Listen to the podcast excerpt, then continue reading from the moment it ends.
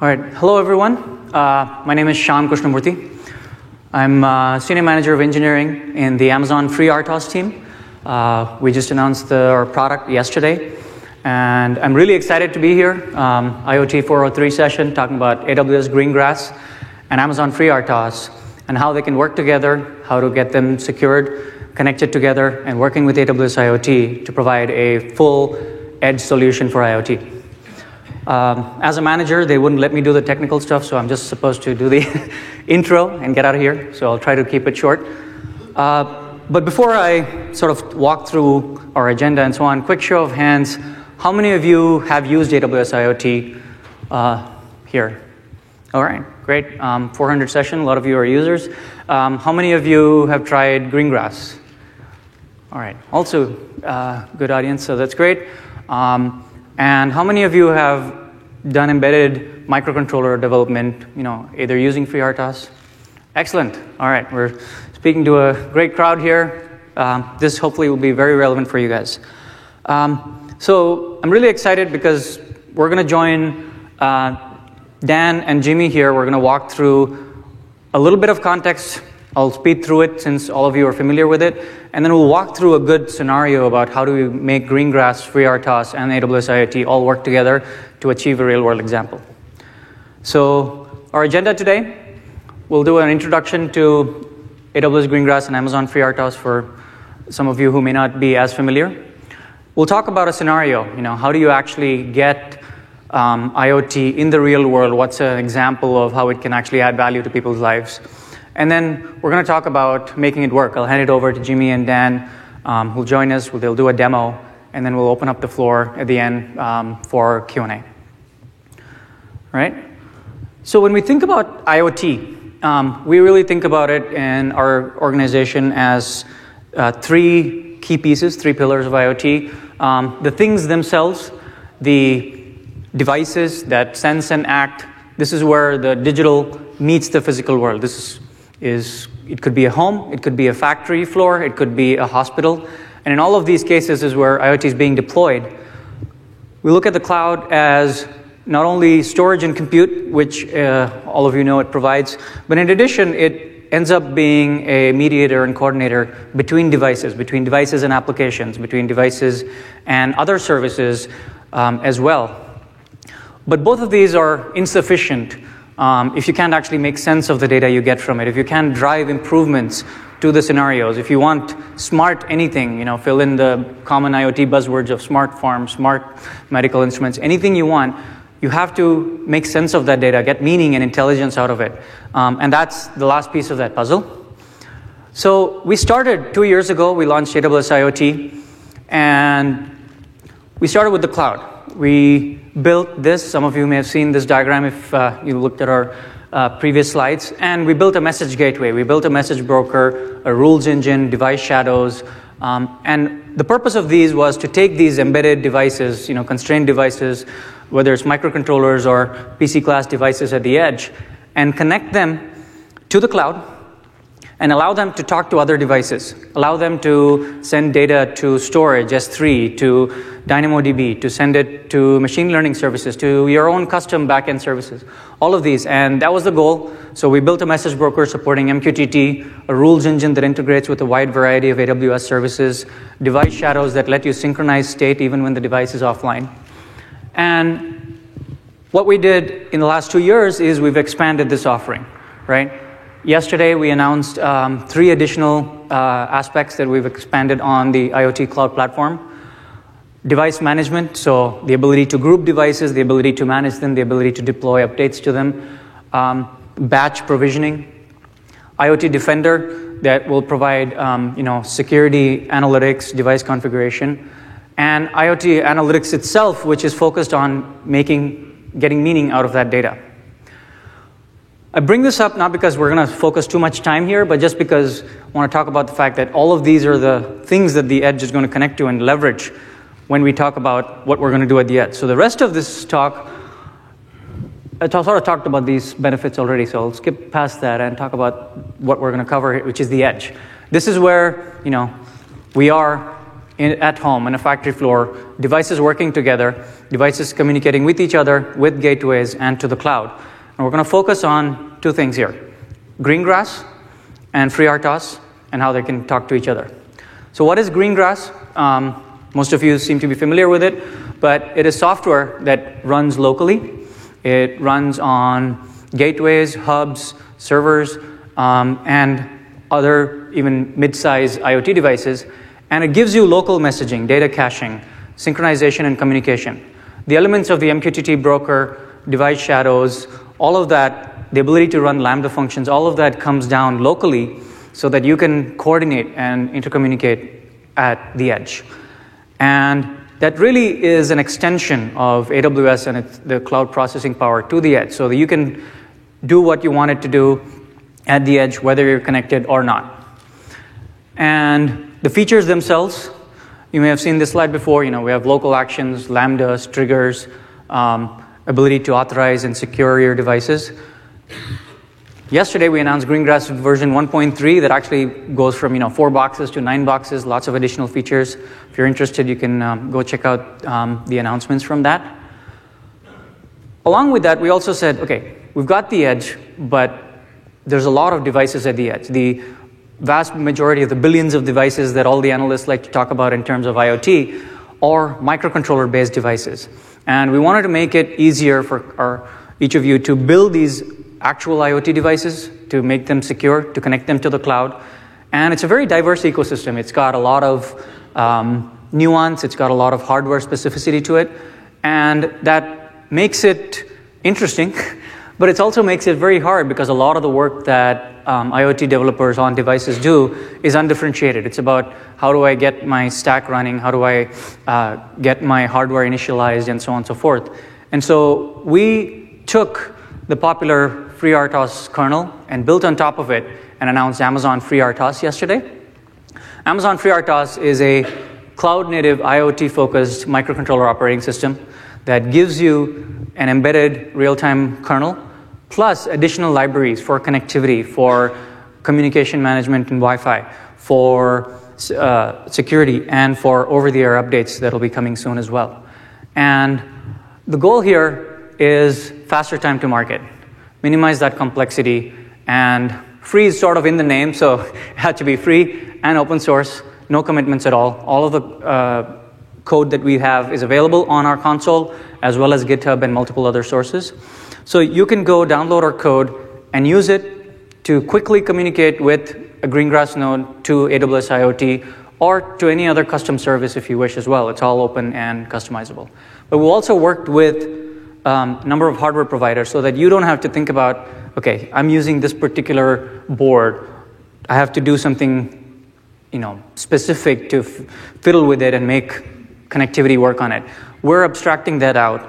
And specifically, I want to talk about the fact that we're trying to make sure that this is as modular as we can. And this is something that is not always um, easy in embedded systems. And we're trying to be very specific about saying, independent of the capabilities that each board has, when you're writing your application, you can write it in a standard way, in a portable way, and use the libraries that we have. So we're working with you know, a wide variety of hardware manufacturers, microcontroller manufacturers, to um, get these standardized. So with this, what I want to talk about is okay, we sort of complete our edge um, software that you can use to build your applications. How does it all come together? So we'll talk about a scenario with some, you know, 1980s graphics about hospitals, and let's assume that we've got um, a doctor and a nurse, and that's, you know, me going green because I'm sick. If I'm in there and we want to get you know a heart pressure monitor that's an IoT device, maybe a temperature monitor that's an IoT device. And we want to use that. We want to use the data that is generated from that patient and multiple other patients to do something useful to enhance um, the experience. And so we would want to analyze that data. We want to pre-process it. We want to be able to do triggers off of that and maybe send notifications to the doctor. We want the nurse to be able to add additional devices and have them you know, start operating instantly. And in order to do that, what we're going to do is make the people disappear and talk about the devices themselves. How do we want to set this up where you've got multiple IoT devices at the edge? And how do they communicate with either to each other or to aggregation um, in the form of a gateway or to the cloud to do useful things. So imagine the hospital admin sets up a zone for each of the floors that we have and uses a Greengrass core that is running as a own controller, right? Imagine the hospital um, uh, admin can also now use the AWS IoT services and the Greengrass services to actually connect them, as well as say Amazon SNS because you could use it to send text messages, for example, to the doctor or page them. Maybe a bunch of other services um, in its place. And you want to combine all of these and say, okay, I want to make something useful that's an edge solution that uses some of the cloud but also has a lot of functionality that works um, locally. And so the rest of this session, what we're going to have uh, Jimmy and Dan, Dan walk through is how do you make a scenario like this happen? And you can sort of extrapolate from this scenario, say it need not be a hospital floor. It could be a factory floor. It could be a home. It could be um, any number of places. And the topology is usually fairly similar. You've got, you know, really low power devices. You've got some mid-class devices. Um, they're communicating to each other. They're communicating to the cloud. And there are certain things that you want to decide locally with Lambda functions and certain things in the cloud. So what we're going to do here is talk about the first thing. You want the administrator to be able to set up Greengrass Core, establish communication between the Greengrass Core and AWS IoT. How does that happen? How does the authentication happen? How does the authorization happen? Next, you want the administrator to be able to set up these devices to be part of that Greengrass group. Um, they could provision um, the devices themselves. Um, if the devices have Wi-Fi capability um, and are able to connect to the cloud, um, they could reach out and call our Greengrass service and discover the Greengrass uh, nodes that are in the local environment um, based on their group information, as well as how to connect to them, how to authenticate with them. And then that allows these FreeRTOS devices to actually connect to Greengrass and establish a trusted uh, relationship, send that message, uh, message, and have Greengrass be able to send it to other devices to aggregate it or to even uh, send it to the cloud. And lastly, you want to take some action, right? Um, in this case, let's say there's a Lambda function running on the Greengrass itself on the core, and you want it to be able to send a message to SNS if my heart rate goes up too much. Um, that requires, again, a different uh, set of um, uh, uh, controls so that you want to make sure every one of these, the key here is it's secure and only the people who are authorized to make these connections, the devices that are authorized to make these connections, are able to do so. And that's what we're going to walk through. We're going to walk through these five arrows here that I talked about, um, and we're going to walk through how we can make those happen in uh, pretty good detail. Thank you all, and for the real stuff, I'll hand it over to Jimmy and Dan. Thanks, Jimmy.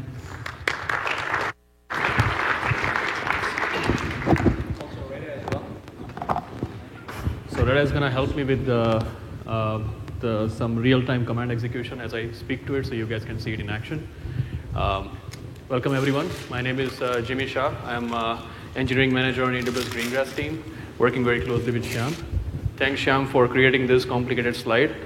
Uh, took us a very long time to put it together, but hopefully the context would really help as we navigate you guys through similar scenarios you guys might have that you want to set up in your scenario you know, typically connect the Greengrass core on the edge to the IoT, uh, set up how it works with cloud, and then how do you set up Greengrass core to set up the edge operations. Before I dive deep into this, I want to tell you guys that we have refreshed AWS Greengrass documentation. So uh, how many guys uh, here have tried to use Greengrass before? All right, a couple of you guys. So please feel free to go back to our documentation portal um, we have tried to improve our usability of Greengrass a lot. So getting started with Greengrass should be much simpler and we welcome your feedback. Um, and uh, I'm going to kick this off with talking about cloud operations. What I'm going to cover here is the moment you get Greengrass software downloaded, how do you set Greengrass uh, core device on your premises to connect securely to the cloud? And then how do you provision Greengrass core to operate locally with local devices such as Amazon FreeRTOS devices, which might be operating as the blood pressure monitor in our you know, scenario that we talked about. Before I talk about the actual steps, I want you guys to have a mental model of one-time setup and runtime setup. The one-time setup is something that you have to do um, to set things up one time, and then after that you don't have to repeat it. As opposed to the runtime setup that needs to happen every time you deploy a new group and you have to redo it. It's important as I walk along, I'm gonna call it out so that you know uh, the intent of this session is to demystify some of the complicated security aspects of Greengrass. So hopefully you guys can walk out of this room feeling more confident about setting this up securely and how do you discover the Greengrass core and how do you connect to it locally and set up all your edge operations. So let's get started.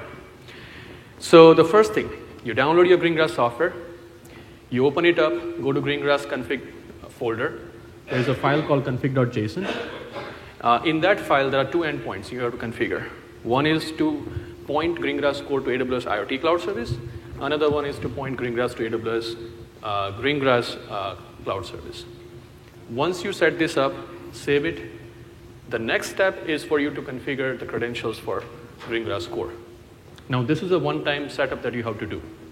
So you will go to IoT console, create a certificate, create a policy, Make sure you provide adequate permissions for IoT and Greengrass. In the demo purpose, I have given star, but we recommend you scope it down to the operations that you need. Um, activate the cert. Sometimes I forget to activate the cert and it doesn't work, so make sure you activate the cert. Download the cert, provision on a Greengrass core. Download root CA for AWS IoT, such as Symantec. Provision on your Greengrass core, and provide the path to these two files in config.json and save it. At this point, you can start Greengrass daemon and if everything goes well, it should connect to the AWS IoT.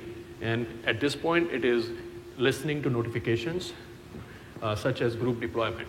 So at this point, you're ready to do group deployment, except there is one more thing that needs to happen. So for group deployment to work, what is a group deployment? So Greengrass group deployment means a customer is trying to deploy AWS Lambda and AWS IoT devices to local on-premise on the edge on Greengrass core. For that, Greengrass Cloud Service needs access to customers' Lambda and IoT things.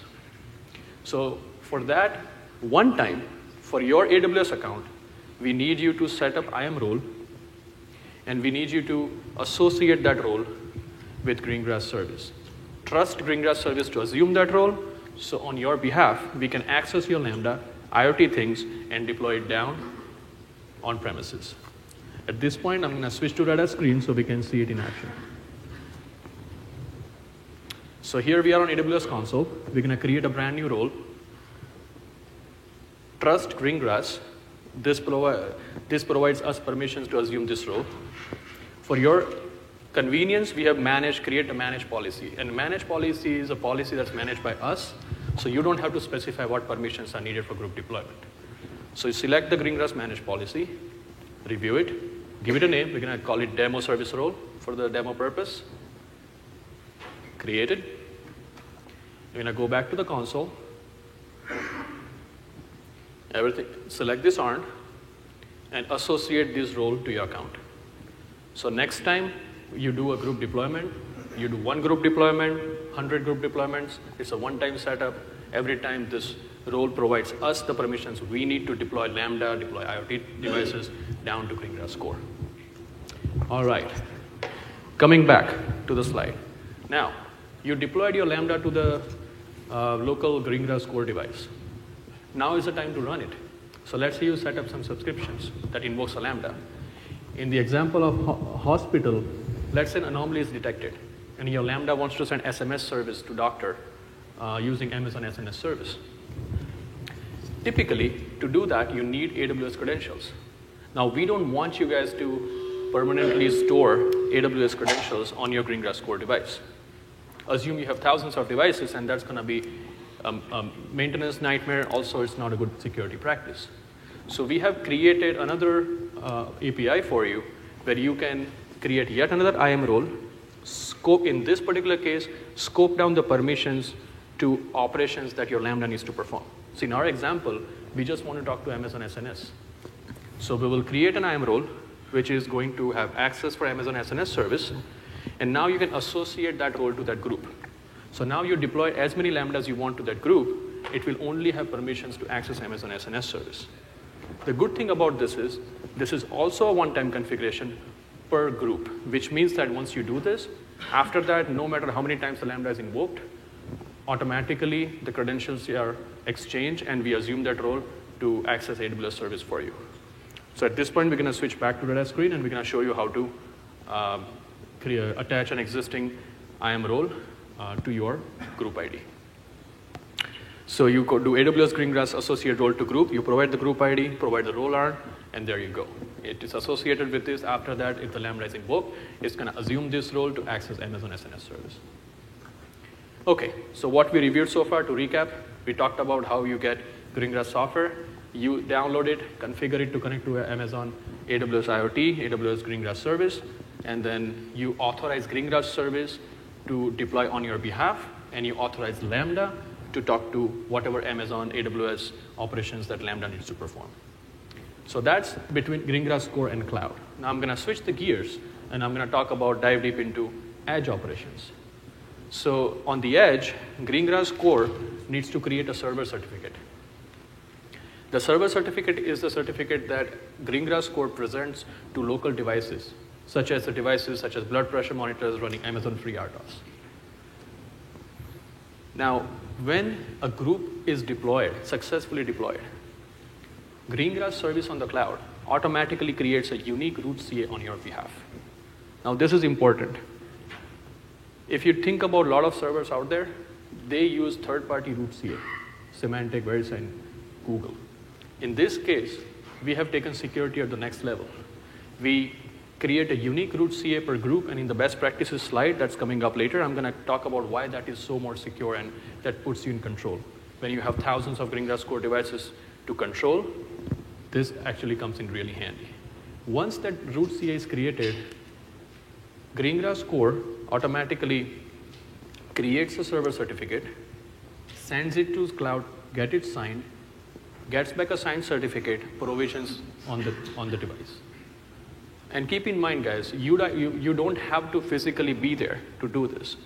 The, the, what we talked about in the, in the previous session about connecting to cloud, one-time setup is done, all this is managed for you. So all the pain of configuring Greengrass core certificate, getting server certificate signed, um, is all taken away from you and we manage it for you. Not only that, we actually give you some knobs to, to, for your particular use case.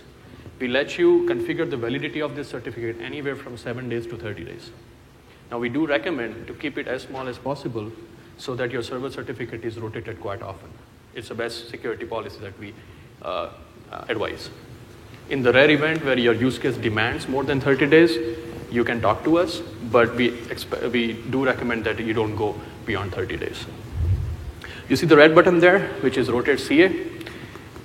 That button is also, um, as I was talking up earlier, we have a unique root CA per group.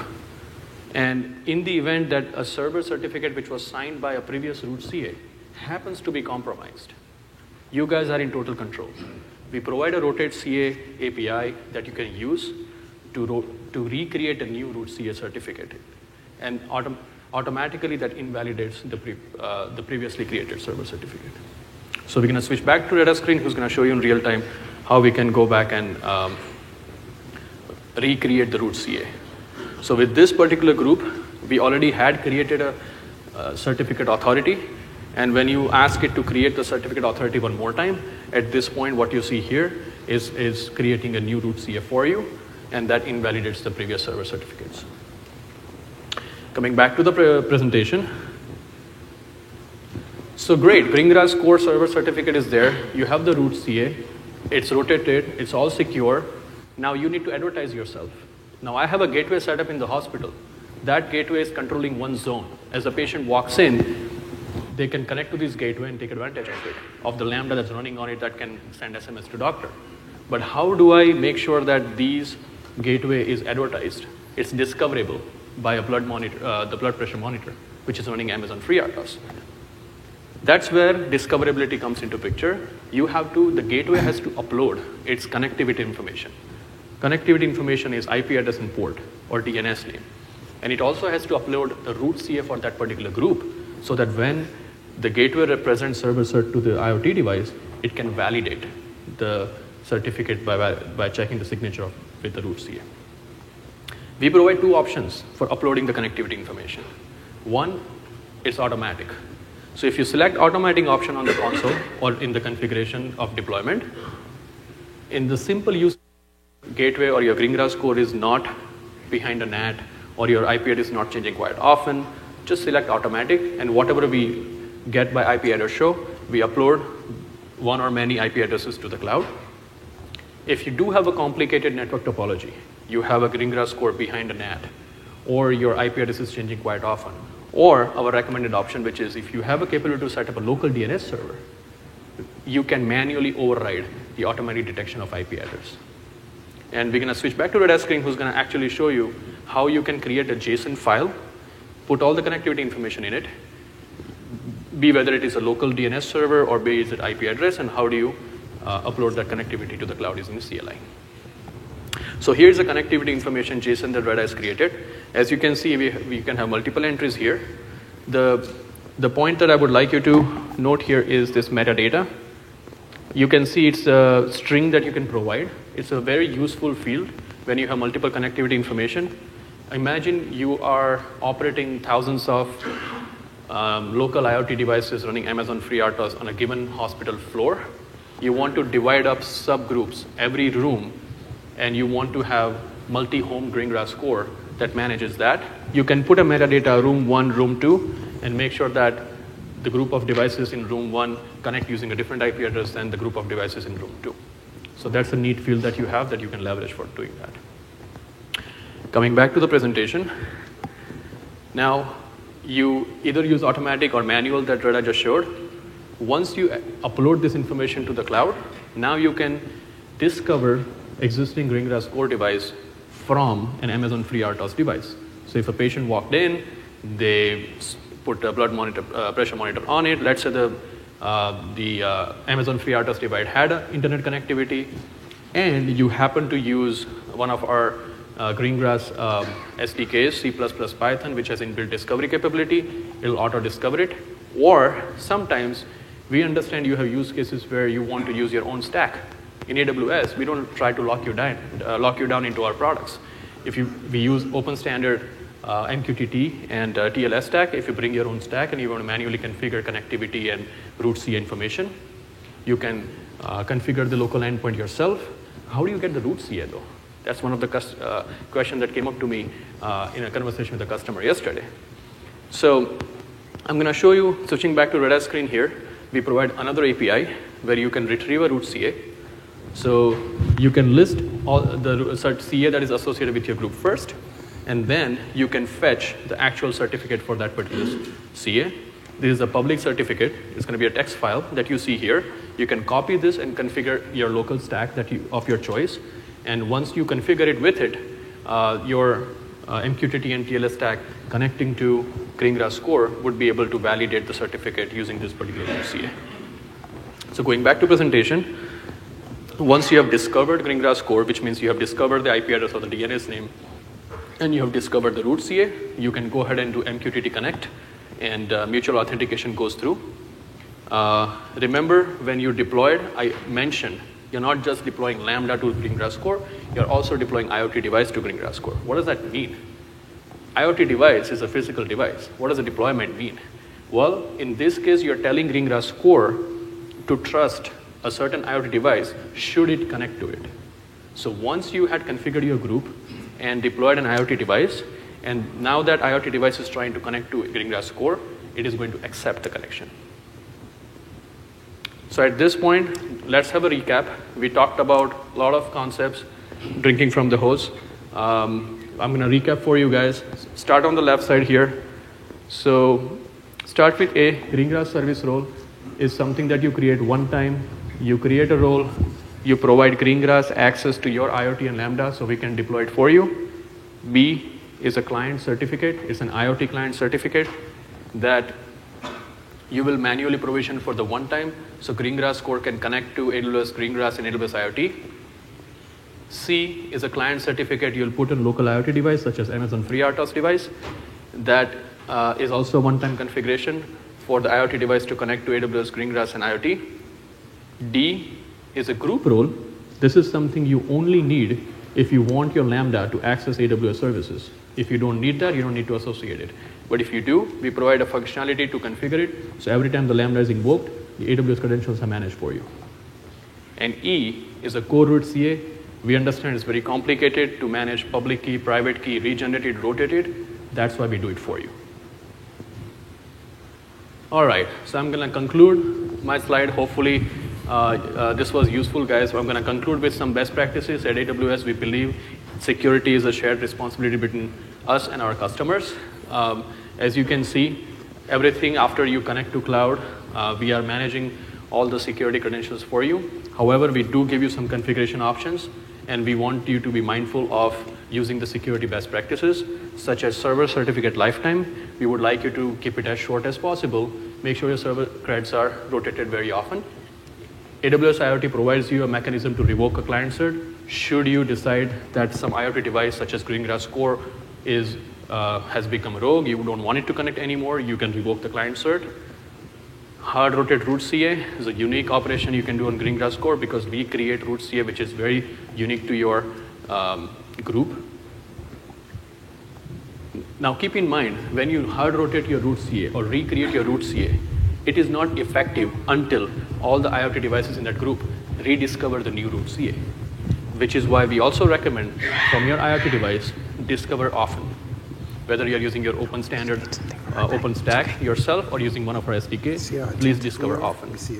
And last is scope down the group role policy. If you do need to do some AWS operations from your Greengrass group, make sure you allow policy in the policy only operations that you need. So if you have one group that talks to Amazon SNS, another group that wants to talk to Amazon S3 to upload some files, keep those policies separate. We believe in least privilege uh, principle uh, for security, and they'll keep the operations super secure.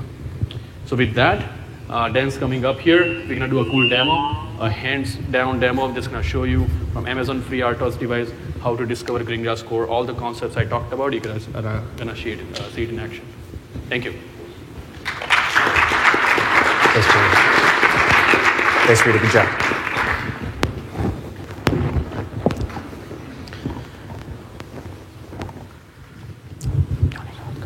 Hi, guys. My name is Dan Griffin. I'm a senior software engineer on the Amazon FreeRTOS team. Uh, I work on software security. I contributed to, uh, in the Amazon FreeRTOS libraries, our secure socket interface, uh, our TLS interface, uh, as well as our PKCS11 cryptographic interface, which we use uh, for manipulating cryptographic objects like uh, the device private key or, or private keys, as well as the device thing certificate, uh, which uh, Jimmy just talked a little bit about the, the configuration aspect of that. And, um, and, and with that discussion in mind, in Sham's part of the presentation, kind of setting up this hospital heart sensor scenario, uh, and also with what Jimmy and Retta just discussed with setting up the mutual device certificate trust between the Greengrass core and the device, the heart sensor, as well as between the heart sensor and the cloud.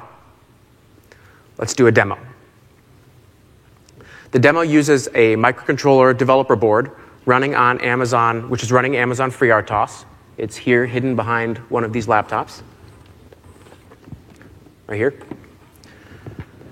Uh, and in order to build and deploy the code to the microcontroller board, uh, I'm using uh, actually an open source IDE, uh, which is appropriate for that board, uh, provided by the board manufacturer.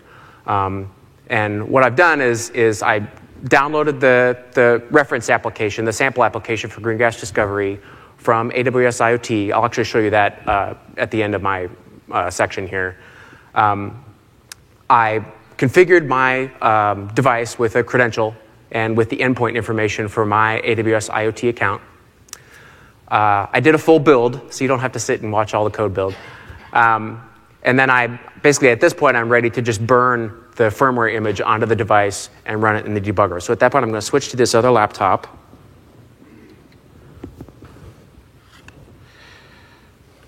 Which probably locked in the meantime. Apologies for that.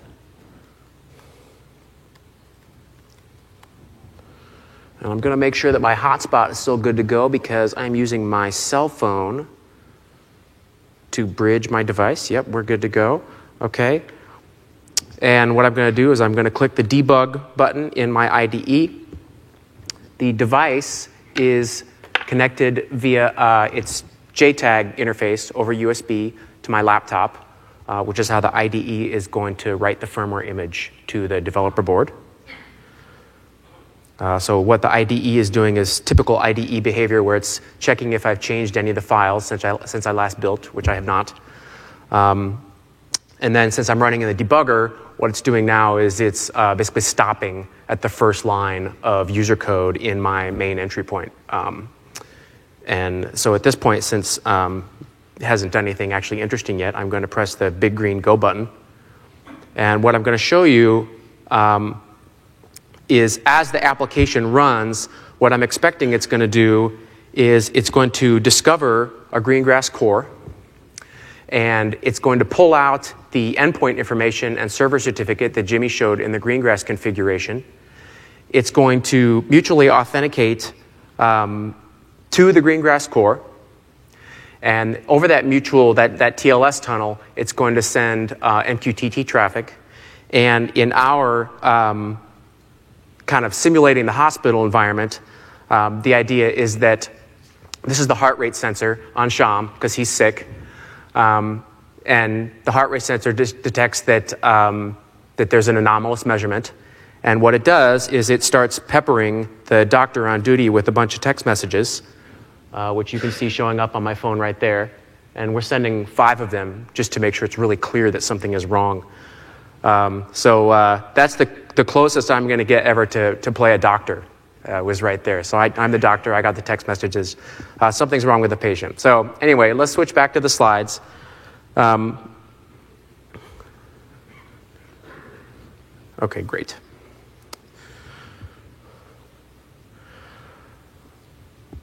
So my hope is that after this presentation, um, having seen the demo run, and again, I'll, I'll show you how to get that far uh, in the next slide after this. But what I wanted to, what I wanted to show you in this slide, since you've just seen the console output uh, from the JTAG interface coming from the developer board as it ran through the application, did the discovery, did the MQTT. The MQTT triggered a Lambda on the um, on the Greengrass core. The Lambda sent me my text messages on my cell phone bear that in mind. What this slide is showing you is, is really just the API flow and the Amazon FreeRTOS libraries for doing just that. And the point here, um, to me, actually, is that despite the potential complexity of performing Greengrass discovery, and keep in mind this is a microcontroller, uh, there's a number of protocols that you just saw get, get used uh, TCP/IP, TLS, uh, very simple HTTP, uh, HTTP GET call, JSON parsing for the Greengrass discovery document, MQTT. Um, all of the Amazon FreeRTOS libraries really take care of that complexity for you. And in fact, what you see on the left side of the diagram is really the only thing that the, those are the, the steps that the user application needs to take. The, the kind of the, the, the details on the right side of the diagram are really just the API calls that are being made on your behalf. But again, I'm including them here because I encourage you to step through the code. I really encourage you to, to check this out, download the code, run it in IDE, step through the code, see it working. The main point on the API call flow on the left hand side that I think will really help you understand how FreeRTOS works in a network aware application is to know that on a typical microcontroller based product, when your code reaches the C runtime main entry point, odds are your network stack is not yet initialized. So you can't just start firing off packets at that point, typically. And the way FreeRTOS helps you deal with that um, potential timing issue is it actually has a built-in callback, and that's the callback in this uh, the second box on the left-hand side there, um, which is V application IP network event hook. Uh, so not the world's shortest name, but um, very useful and what that does is it gives you various notifications to say network is up, network is down. Um, what this application is doing um, in response to the network is up notification is then calling out to the Greengrass Discovery API that's in the upper right hand corner of the slide here. And really, although again, it's kind of uh, weird looking API names, It's actually pretty self-explanatory. Uh, the first step is, is um, we're reaching out to your AWS IoT endpoint. We are downloading the discovery document that's appropriate for this device. Uh, we're running through the JSON, and um, we're basically doing a, th- what you see here, this start, get size, and get file, and the JSON API there is basically because it's just doing a tokenizer. Um, and it pulls out um, the relevant details here being, again, uh, the Greengrass endpoint information. Um, in our library, it could either be an IP address uh, or a DNS name or a mix thereof if there are multiple endpoints. It's basically just the way the application is written right now, it's just going to connect to the first one that responds. And then finally, the bottom left hand is that once we have that endpoint and that server certificate, we call our MQTT API our MQTT API runs as uh, an agent in a parallel task, and I'll dig into that in a little more detail in the next slide. Uh, and, and, is really just doing, again, uh, creating the agent, which starts up the task that runs the MQTT, uh, basically the, uh, the MQTT state machine.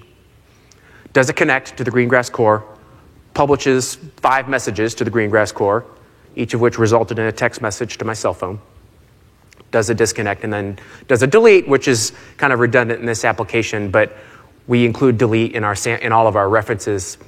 More generally, we include rundown code in all of our reference applications so you can track memory leaks.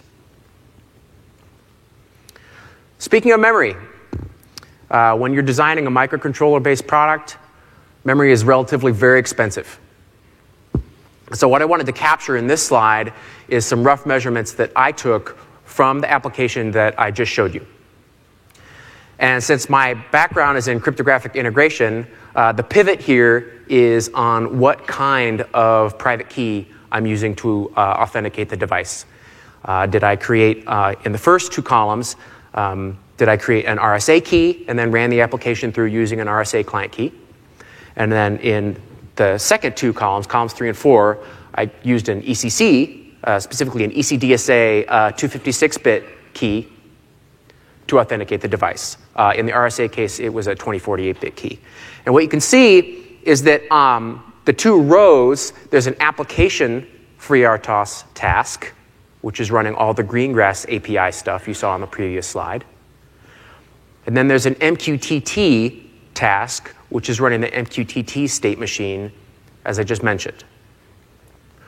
Regardless of the key type, interestingly, the stack footprint of both of those tasks stays about the same. Uh, you see it comes out to about 11 kilobytes.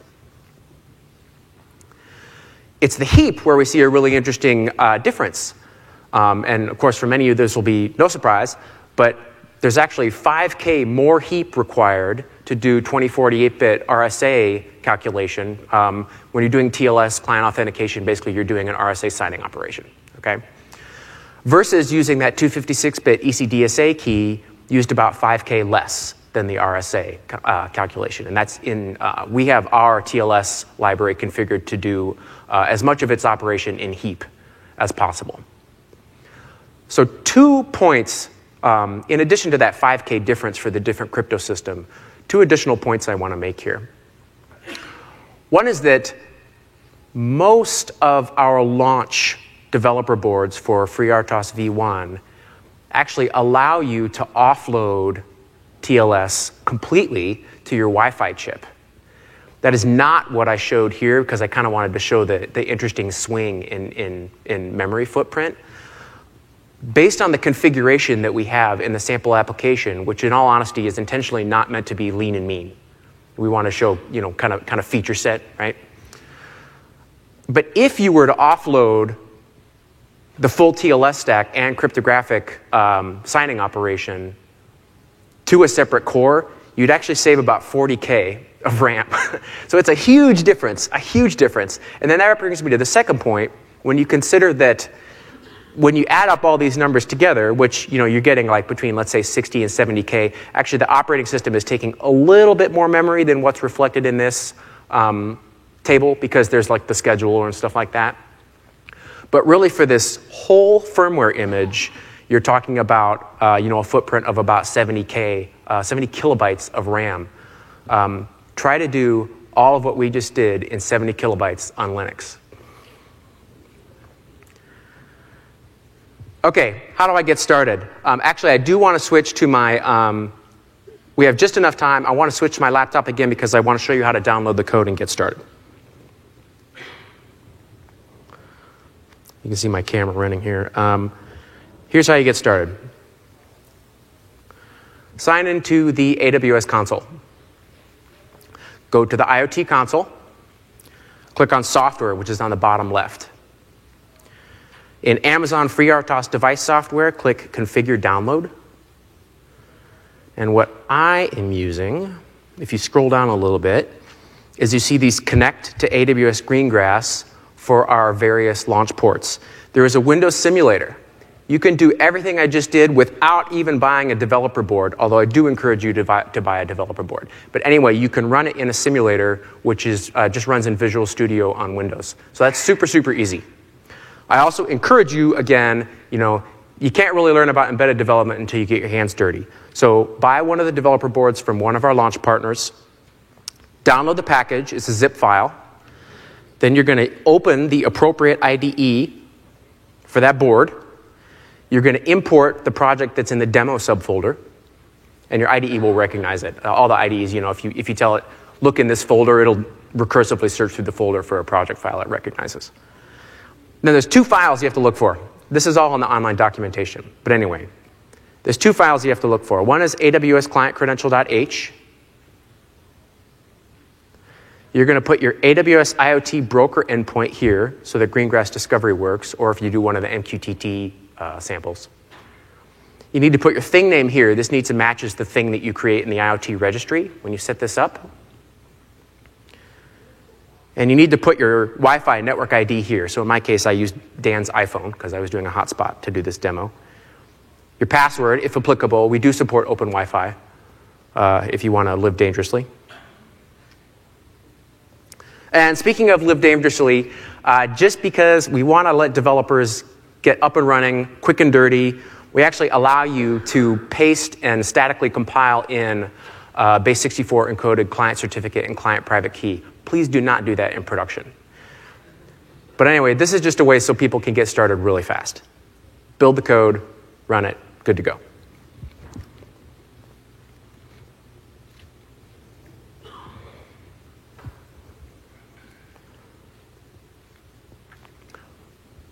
Please download one of the projects I just showed.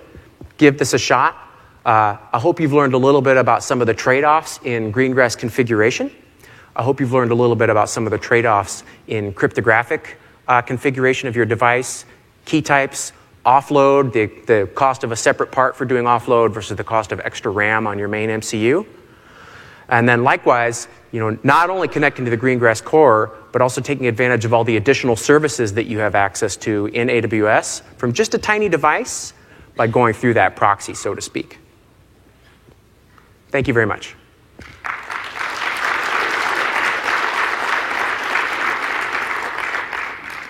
Uh, questions, please. Everyone else will, will join, and uh, we're, we're happy to take whatever you got.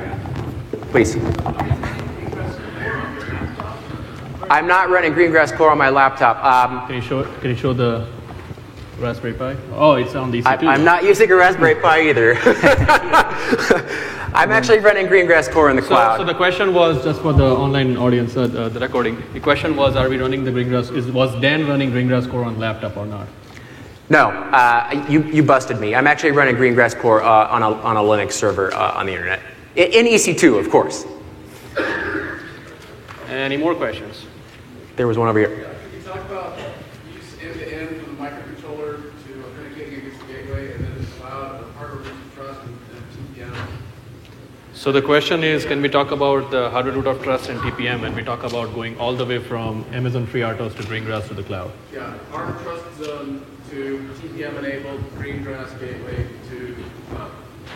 Uh, I'll start with the, the device and then I'll let Jimmy do the Greengrass one. So, on the device side, the idea behind our uh, support for PKCS, you might say our bet on PKCS 11, uh, for those who aren't familiar, it's a, a standard based cryptographic API. Um, is for a, a TPM based solution or TPM like solution, let's say, like uh, ARM v8 running, running in a T, trusted execution environment.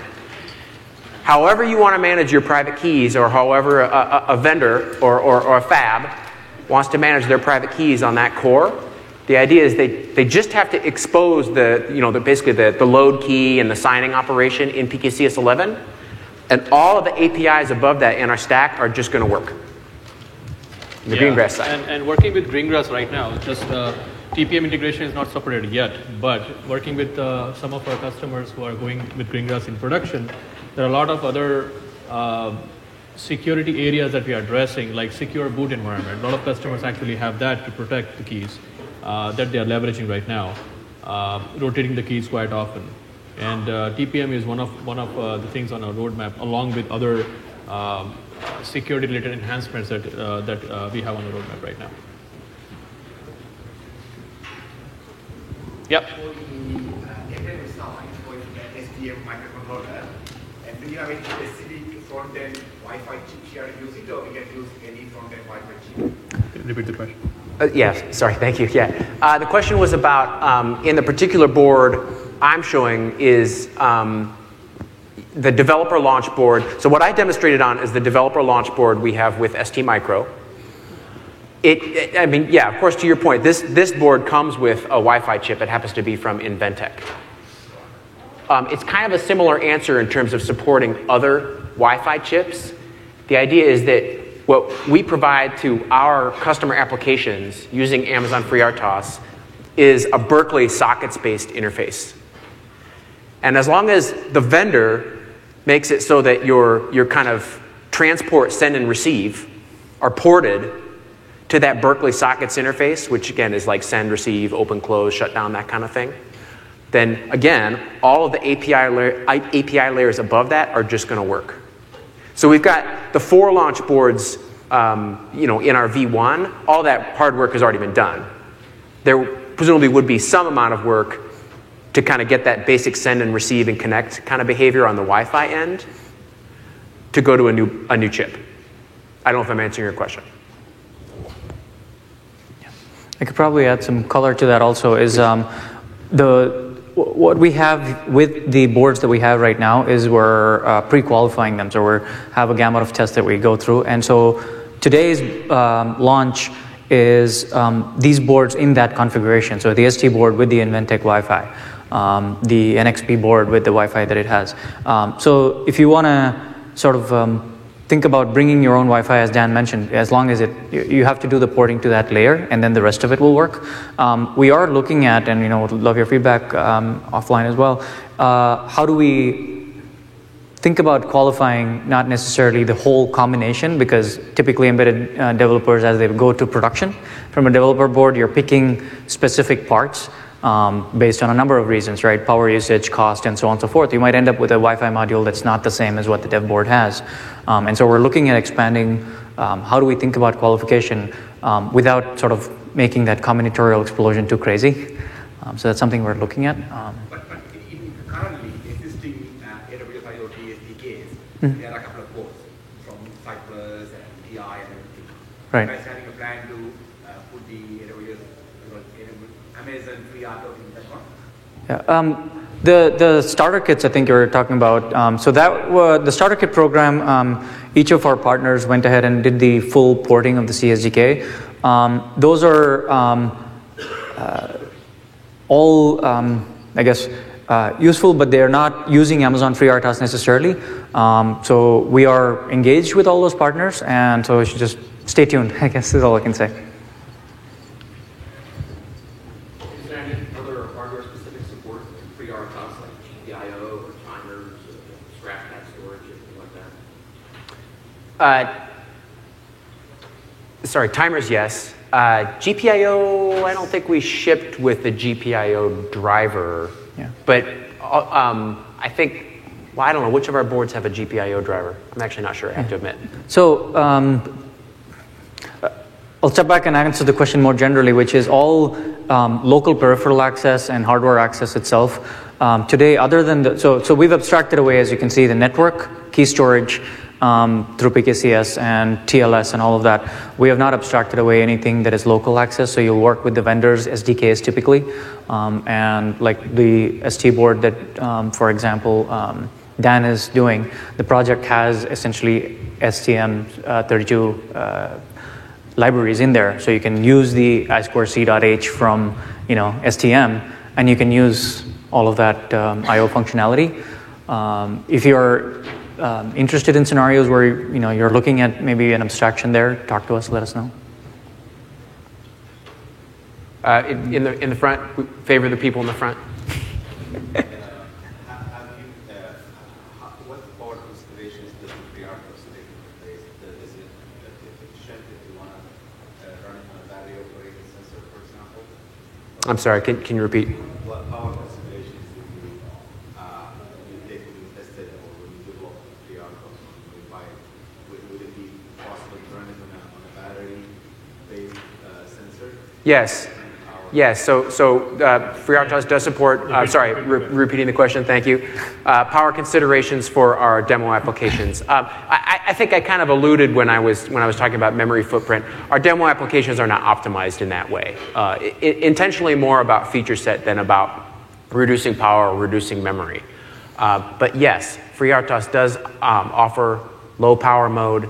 We do offer um, basically allowing you to, to do the scheduling in your application that you need to do to shut down tasks um, and, and, and to, to, to minimize your power usage. It, that, in my experience, that ends up being an application specific uh, consideration, and we've given you the tools to do the right thing in your app. Sorry if that's kind of an indirect. Okay. I'll, I'll maybe add one more yeah. thing in the FreeRTOS kernel itself.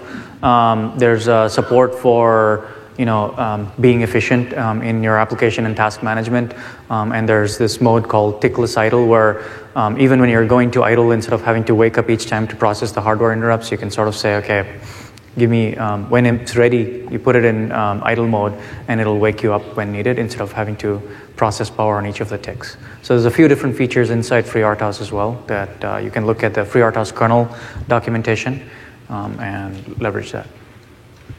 Someone here is trying to ask. a Okay. for- Oh, sorry. All right. Wh- Whoever, whoever.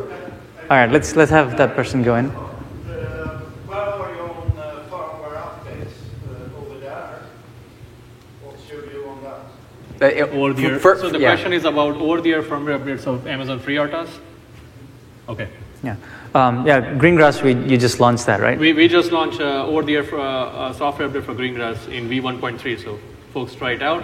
Um, Uh, for FreeRTOS, um, in the next few weeks, um, you'll see a initial beta release of our over-the-air update feature, um, where we combine uh, the ability to have a new firmware version for uh, FreeRTOS, upload it, get it signed, get it scheduled for deployment using the IoT device management features that were also announced yesterday, and have that sent down to the device, integrated with the bootloaders um, and the validation techniques that each of the boards individually has. Um, so you'll, you'll see a beta of that in the coming few weeks. Um, uh, we don't have a GA date yet. yep. So, uh, in the example you had, you had an alternate path to IoT, and you were using your cell phone.